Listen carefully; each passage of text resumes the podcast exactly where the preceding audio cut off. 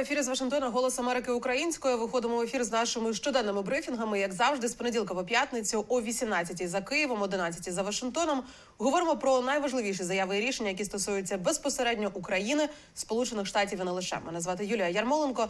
Якщо ви дивитеся цю трансляцію наживо на Фейсбуці або у Ютубі, в коментарях маєте нагоду, як завжди, поставити мені запитання. Я і наші гості сьогодні спробуємо на них відповісти. Також пишіть, звідки ви нас дивитеся. Завжди дуже важливо і приємно знати, де є наша аудиторія. Сьогодні говоримо про низку важливих тем, але розпочнімо, як завжди, з того, що відбувається тут у Вашингтоні. Ми знаємо, що Конгрес, Палата представників повернулися до сесії, повернулися до роботи. Законодавці досягнули угоди, аби уникнути або відтермінувати тимчасову зупинку роботи уряду нині, але так і не просунулися наразі у питанні підтримки України, погодження допомоги Україні. Нагадаю, що Сенат схвалив запит, схвалив законопроект, е, в якому передбачено фінансування пріоритетів нацбезпеки, серед яких є і Україна.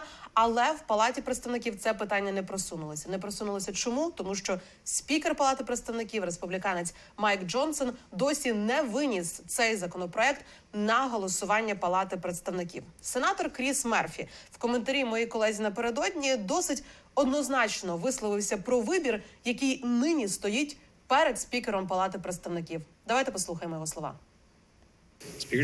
Спікер Джонсон має вирішити, чи хоче він увійти в історію як людина, яка віддала Україну Росії. Це все це рішення, яке він має ухвалити протягом наступних днів. Ми не можемо дати жодних запевнень нашим союзникам, поки спікер Джонсон не ухвалить правильного рішення.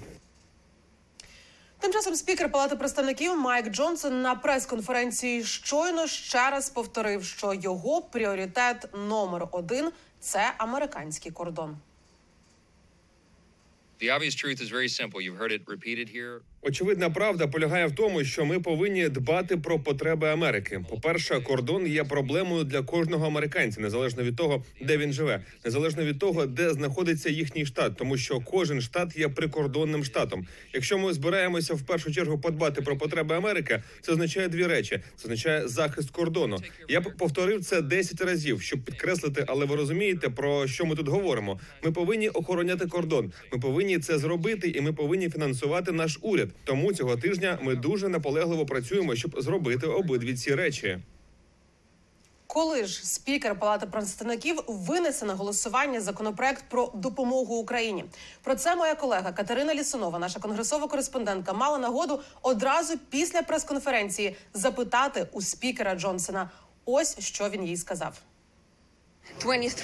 23 європейські лідери закликають вас ухвалити допомогу Україні. Чи є у вас для них відповідь?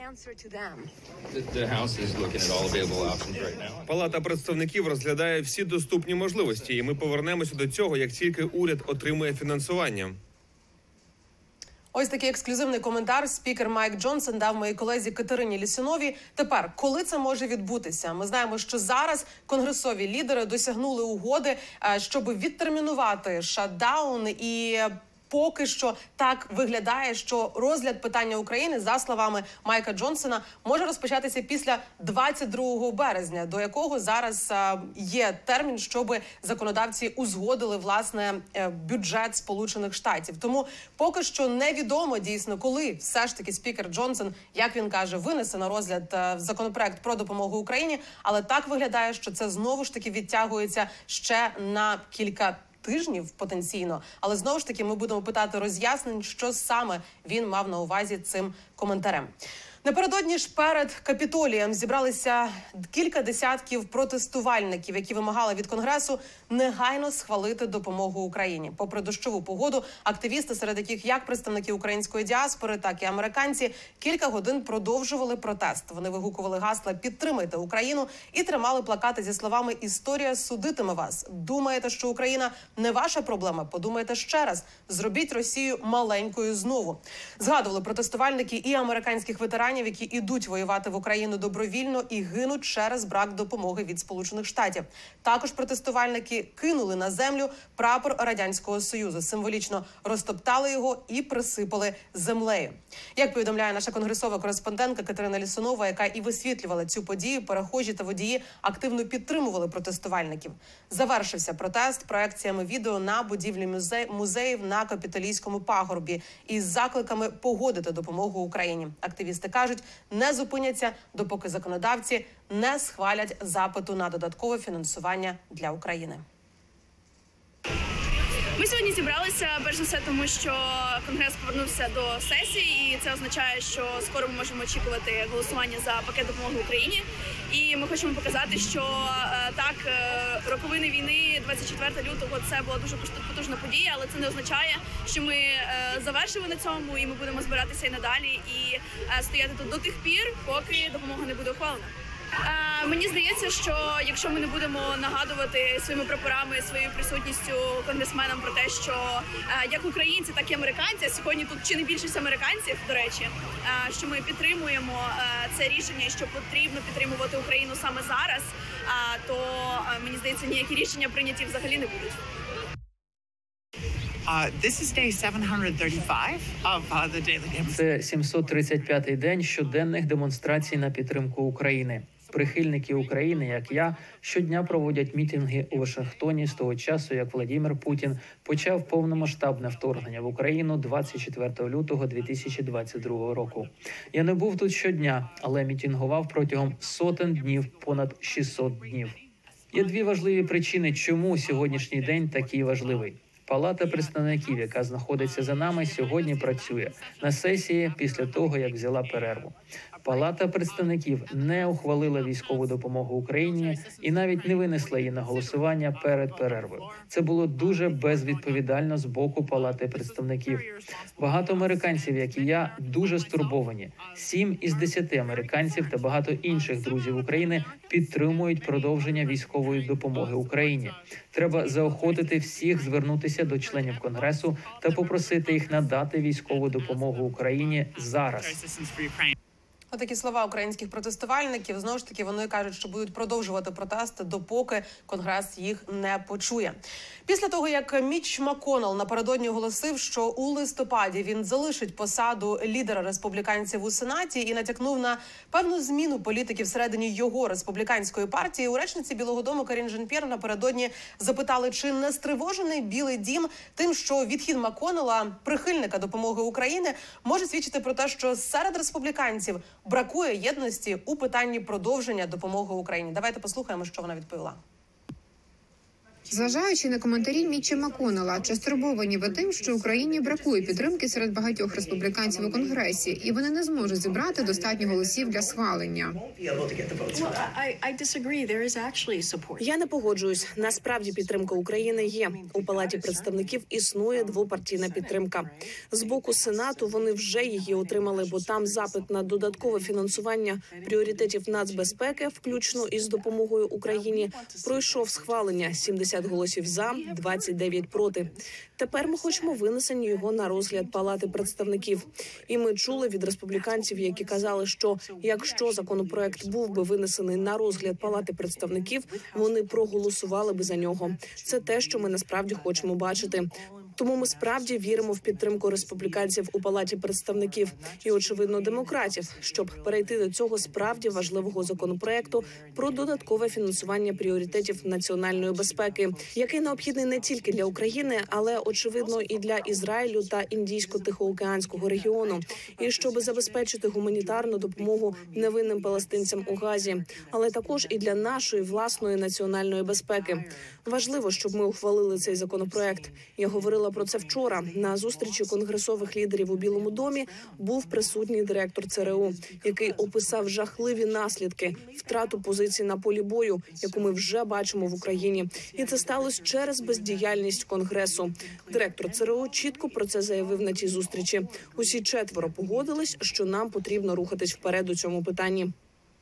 Такий коментар від Карін Жан-П'єр. Поки питання допомоги Україні застрягло у конгресі, фахівці аналітики обговорюють, чи є план Б на випадок, якщо допомогу не схвалять. Дехто звертає увагу на те, що допомогу Україні можна було би профінансувати, конфіскувавши заморожені російські активи. Інші говорять про залишкові і досі не використані білим домом ресурси.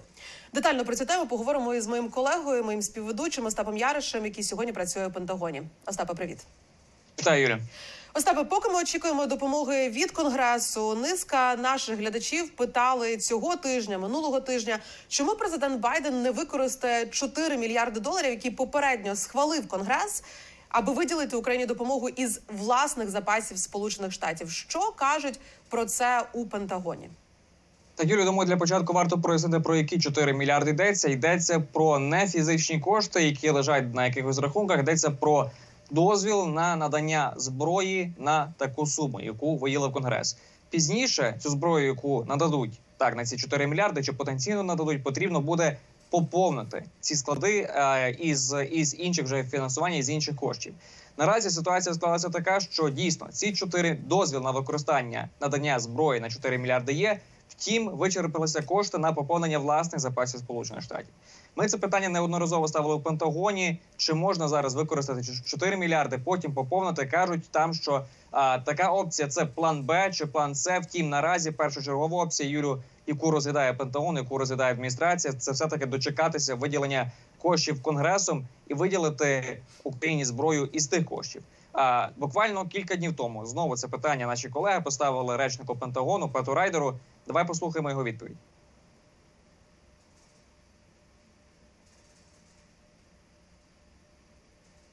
You know, the bottom line is, um, continue. Суть тут така: ми і надалі збираємося шукати шляхи, якими можна підтримати Україну в її боротьбі за свободу та збереження суверенітету. Очевидно, що фінансування для надання українцям життєво важливих боєприпасів та спроможностей є критично важливим. Тож ми будемо продовжувати працювати з конгресом щодо цього. Що ж стосується конкретних ініціатив чи потенційних майбутніх ініціатив, сьогодні я не маю нічого оголосити. Окрім того, що ви чули, як міністр Остін та інші високопосадовці США підкреслили, що ми будемо продовжувати підтримувати Україну в довгостроковій перспективі. Ось така відповідь Юлю. Після цього пролунало уточнююче запитання: чи не вважає Пентагон за доцільне взяти ці 4 мільярди зараз, виділити виділити за них зброю для України і поповнити запаси Сполучених Штатів після того, як Конгрес виділив фінансування, зважаючи на те, що зараз дійсно є затримки із, е, із цим ухваленням, а зброя для України критично важлива. Пет Райдер відповів, що наразі оголосити немає про що. Втім, е, будуть також Сполучені Штати працювати із союзниками Америки і союзниками України для того, аби вони можливо взяли на себе частину своїх зобов'язань і і надали зброю із власних складів. А відповідаючи підсумовуючи.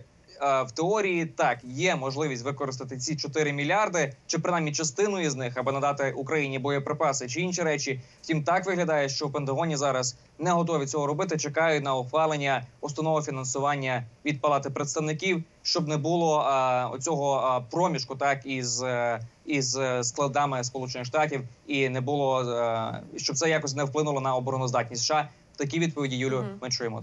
Також ми чули аналітики, деякі нам зокрема говорили, що є ризик, якщо все ж таки Білий Дім використає ці повноваження і віддасть із власних запасів е, зброю, то це може розохотити конгрес взагалі схвалювати допомогу для України. Такий ризик теж існує, і в Білому домі це теж розуміють. Це нам говорили зокрема аналітики в наших інтерв'ю. Остапе інше питання від наших глядачів, зокрема від Володимира напередодні, чому США не почнуть продавати або надавати зброю Україні в кредит? Це те, що ми з тобою Остапе, чуємо від мага республіканців, які не хочуть взагалі надавати зброю Україні, але кажуть, якщо все ж надавати, то треба давати це в кредит. Як на це відповідають взагалі в адміністрації? Юлі, так дійсно це одна з тез, яку зараз спросував колишній президент Сполучених Штатів Дональд Трамп. Втім, не лише цей табір задає ці питання. Ставлять інші люди, також які хочуть, аби Україна якомога швидше отримала зброю. Питають, чи можна щоб хоча б Україна отримала її в кредит і пізніше повернула гроші. Ці питання ставили напередодні також раднику з національної безпеки Сполучених Штатів Джейко Салівану. Запитали, чи є можливість зараз дати позики на міжнародну допомогу а, і виділити ці, ці е, якусь допомогу для України чи, чи для Ізраїлю, чи для інших країн. А, Джейк Саліван відповів, що а, в що можливість позик є, що це не виключається. Втім, потрібно дивитися на які конкретні потреби їх виділяють. Він сказав, що коли йдеться про гуманітарну допомогу, чи коли йдеться про критично важливу допомогу для країн, які виживають, то про кредити говорити недоречно на його думку, тому що цю допомогу потрібно надавати цим країнам безкоштовно. Він навів приклад Гази, каже, що не можна очікувати а, від матері в Газі, яка очікує на медичну допомогу, що цю допомогу їй дадуть в кредит. Також е, ще одним прикладом, на його думку, є Україна. Е, Що потрібно давати цю допомогу на думку Білого Дому безоплатно. Давай послухаємо цей, цю аргументацію. that is. Коли йдеться про державу, яка бореться за своє життя як Україна, то потрібно, щоб її економіка залишалась на плаву і була здебільшого недоторканою, щоб не завалитись, щоб уся маса країни не завалилась разом із нею. Розмови про кредити замість надання необхідних грошових вливань лише погіршать економічні проблеми цієї країни в той час, коли ми намагаємось їх покращити. Адже сильніша, стабільніша та безпечніша Україна є фундаментальним інтересом національної безпеки Сполучених Штатів. Тому це ще один приклад, де це не має сенсу. Тобто, Юрій, знову ж таки підсумовуючи в теорії можливість надання кредиту чи надання зброї у позику чи продавати навіть зброю Сполучені Штати для України можуть. Питання в тому. За які гроші Україна буде повертати так потім цю допомогу, як вона буде компенсовувати, зважаючи на те, що економіка України зараз також багато в чому залежить і від підтримки міжнародних партнерів. Тому це Юлю питання, знаєш, ну багаторівневе і однозначної відповіді тут немає. Дійсно прояснити, Остапе. Дякую тобі.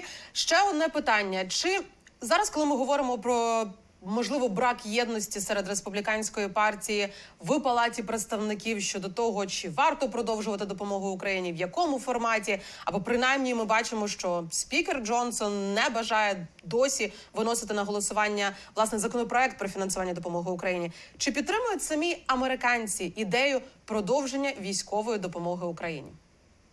Юрій, в цілому так, але знову ж таки тут є дуже чіткі партійні розбіжності. Буквально сьогодні було нове опитування а, американців, що вони думають про продовження військової підтримки і не лише військової будь-якої підтримки України. І бачимо, що 37% американців вважають, що Сполучені Штати виділяють. Надто багато грошей чи виділили надто багато грошей на підтримку України. Приблизно 33% вважають, що ця допомога була приблизно на такому рівні, якби вона і мала бути. І 27% вважають, що цієї допомоги замало Сполучені Штати мають виділяти більше. Але знову ж таки, Юлія, якщо глянути на те, як відповідають ці а, американці за партійну лінію, то значно більше демократів у опитуваннях принаймні висловлюють свою думку про те, що цієї допомоги недостатньо і має бути більше. Водночас республіканці опитуваннях, які вони брали участь, кажуть, що ця допомога або на тому рівні, яка яка потрібно, або і надто багато. Такі думки Юля ми чули. Остапе, дякую тобі дуже на зв'язку із Пентагоном. Був мій колега Остап Яриш. Говорили ми про те, чи існує якийсь план Б на цю мить, щоб надати Україні необхідну допомогу, поки Конгрес зволікає. Так виглядає, що зараз адміністрація Байдена все ж таки сподівається, що Конгрес якомога швидше схвалить цю допомогу. Дякую тобі, Остапе. Друзі, дякую вам за активність. Бачу, що вітання із Сум, вітають із Харкова, Київ, рідний вітає Литва, Дрогобич, Італія, Чернівці дивляться. Також Луганськ, Дніпро, Черкаси, Дрогобич на зв'язку. І є кілька запитань, які безумовно стосуються головної теми нашої сьогодні. Емезін Джоні питає: отже, шанси на підтримку пакету допомоги Україні катастрофічно зменшуються найближчого місяця. І Тарас Пушкар питає, чи є шанс на прийняття допомоги Україні протягом тижня, кількох тижнів, місяця і так далі. Отже, що ми почули сьогодні від спікера Джонсона? Спікер Джонсон на прес-конференції спершу сказав, що його пріоритет номер один це кордон.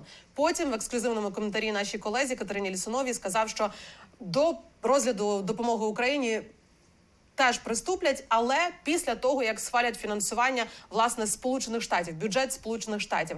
Тут може йтися дійсно про кілька тижнів, тому що ми знаємо, що зараз шатдаун відклали, але є кілька тижнів, за які конгресмени мають все ж таки узгодити фінансування уряду на наступний рік. Але не забуваємо, що є група законодавців у палаті представників, які реалістично обговорюють тему, щоб винести законопроект про фінансування допомоги Україні. На розгляд палати представників в обхід спікера Джонсона, тому це рішення і ці рухи можуть відбуватися одночасно. І поки що ми не знаємо, коли це може реалістично статися. Але знову ж таки, в цьому випадку їхні дії не будуть залежати від того, що вважає за потрібним пріоритетом номер один, два чи три спікер Джонсон. Коли ми друзі, ми будемо стежити за тим, е, як відбувається ситуація на капіталістському пагорбі, як вона розвивається. Завтра поговоримо ще раз детальніше.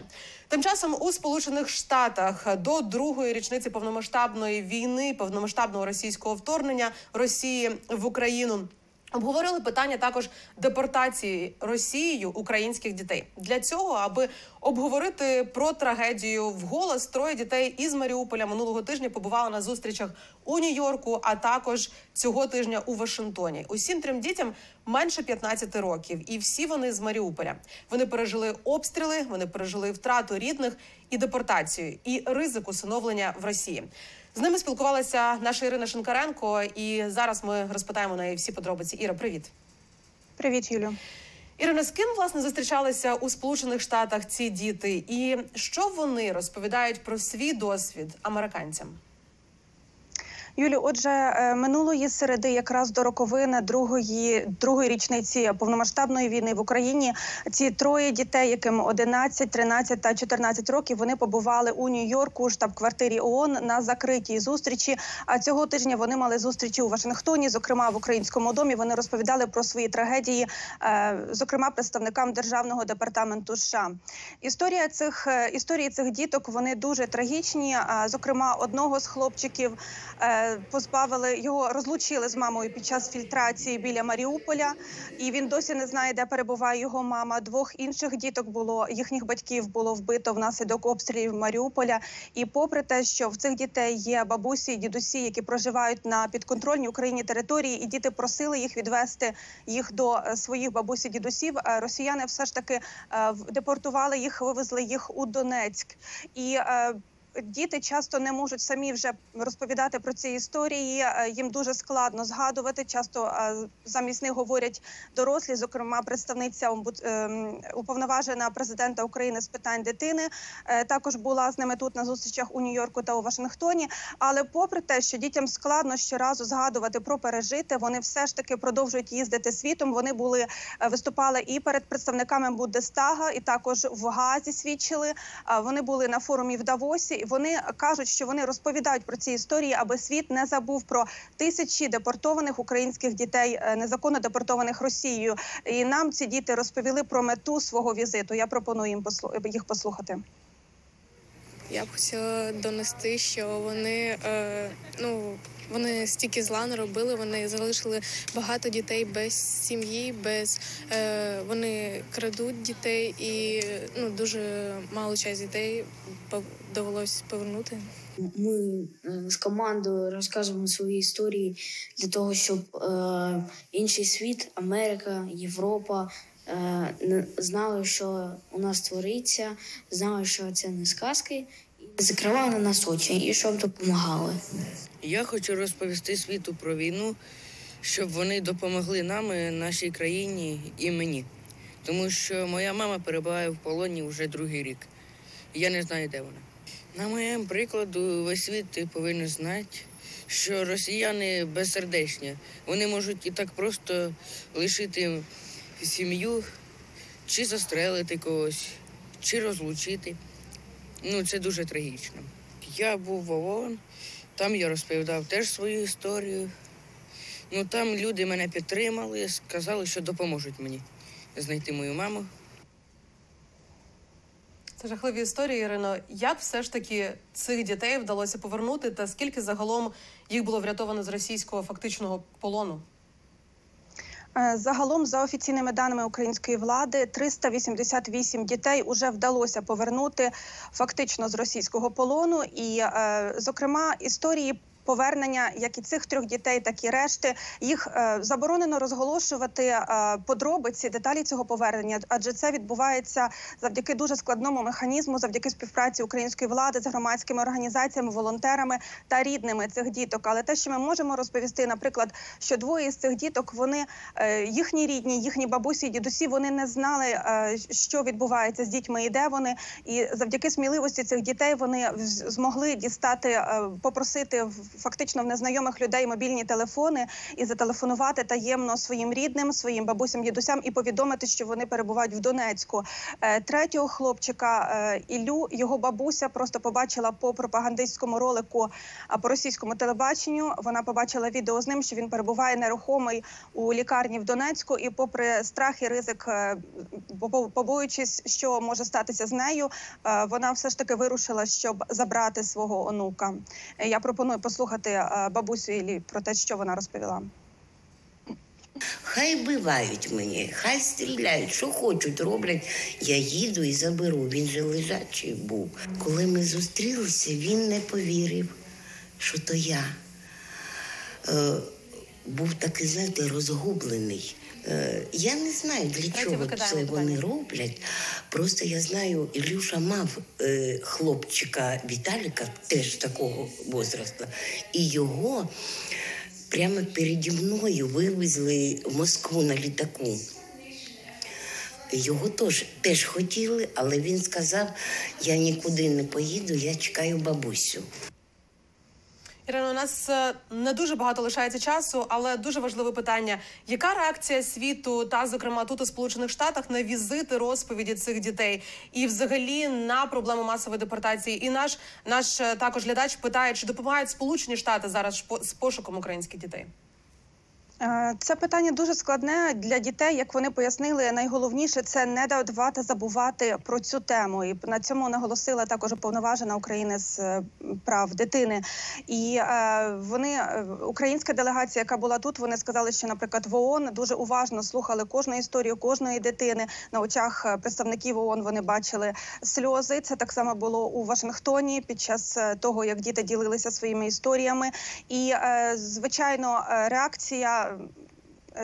Діти очікують, що е, їх інших неповнолітніх українців також будуть визволяти із е, російського е, полону. Однак, поки такою найголовнішою е, реакцією на е, виступи цих дітей, зокрема, один із цих хлопчиків Ілля він виступав у Гаазі, і саме міжнародний е, кримінальний суд у- Гаазі 17 березня він видав ордер на арешт Путіна саме за е, депортацію українських дітей. А у США е, цього тижня запевнили, послухавши українських діток, представник депар- держдепартаменту США він е, запевнив, що Вашингтон не буде втрачати цю тему з під свого контролю. Що е, Америка всіма способами допомагає викривати ці злочини, відслідковувати долю кожної дитини.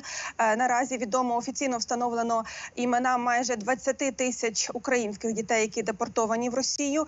І у Вашингтоні запевнили представник держдепартаменту США, сказав, що вони розуміють всю абсурдність слів Росії про те, що цих діток нібито вивозять на оздоровлення, лікування або нібито їх рятують від чогось. Я пропоную послухати представника державного департаменту США.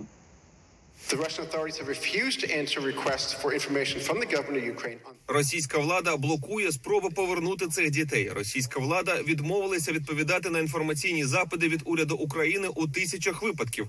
Вони відхиляють пропозиції міжнародних організацій допомогти повернути цих дітей. Це не випадковий хаос війни, це цілеспрямовані зусилля. Попри заяви Кремля про протилежне, його дії не є зусиллями з порятунку дітей. Ці звіти широко задокументовані. Ці діти піддаються мілітаристському проросійському перевихованню. Їм перешкоджають зв'язуватися зі своїми сім'ями, які, як стверджують російські чиновники, їх покинули. Уявіть, який жах почути, що ваша сім'я покинула вас. Це навмисне намагання розірвати зв'язки з домом зі своїм народом, коли їм кажуть, що України більше не існує. Ірина, дякую тобі дуже, що висвітлюєш цю надзвичайно важливу тему. Моя колега Ірина Шинкаренко була на зв'язку зі студією.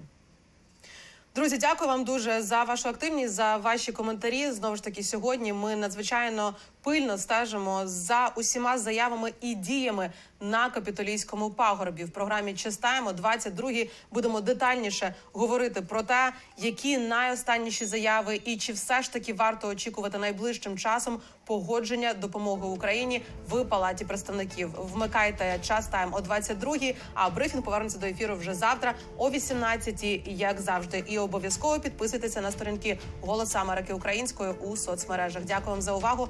Побачимося завтра. Па-па. Завантажте мобільний додаток Голосу Америки. Додаток дозволяє.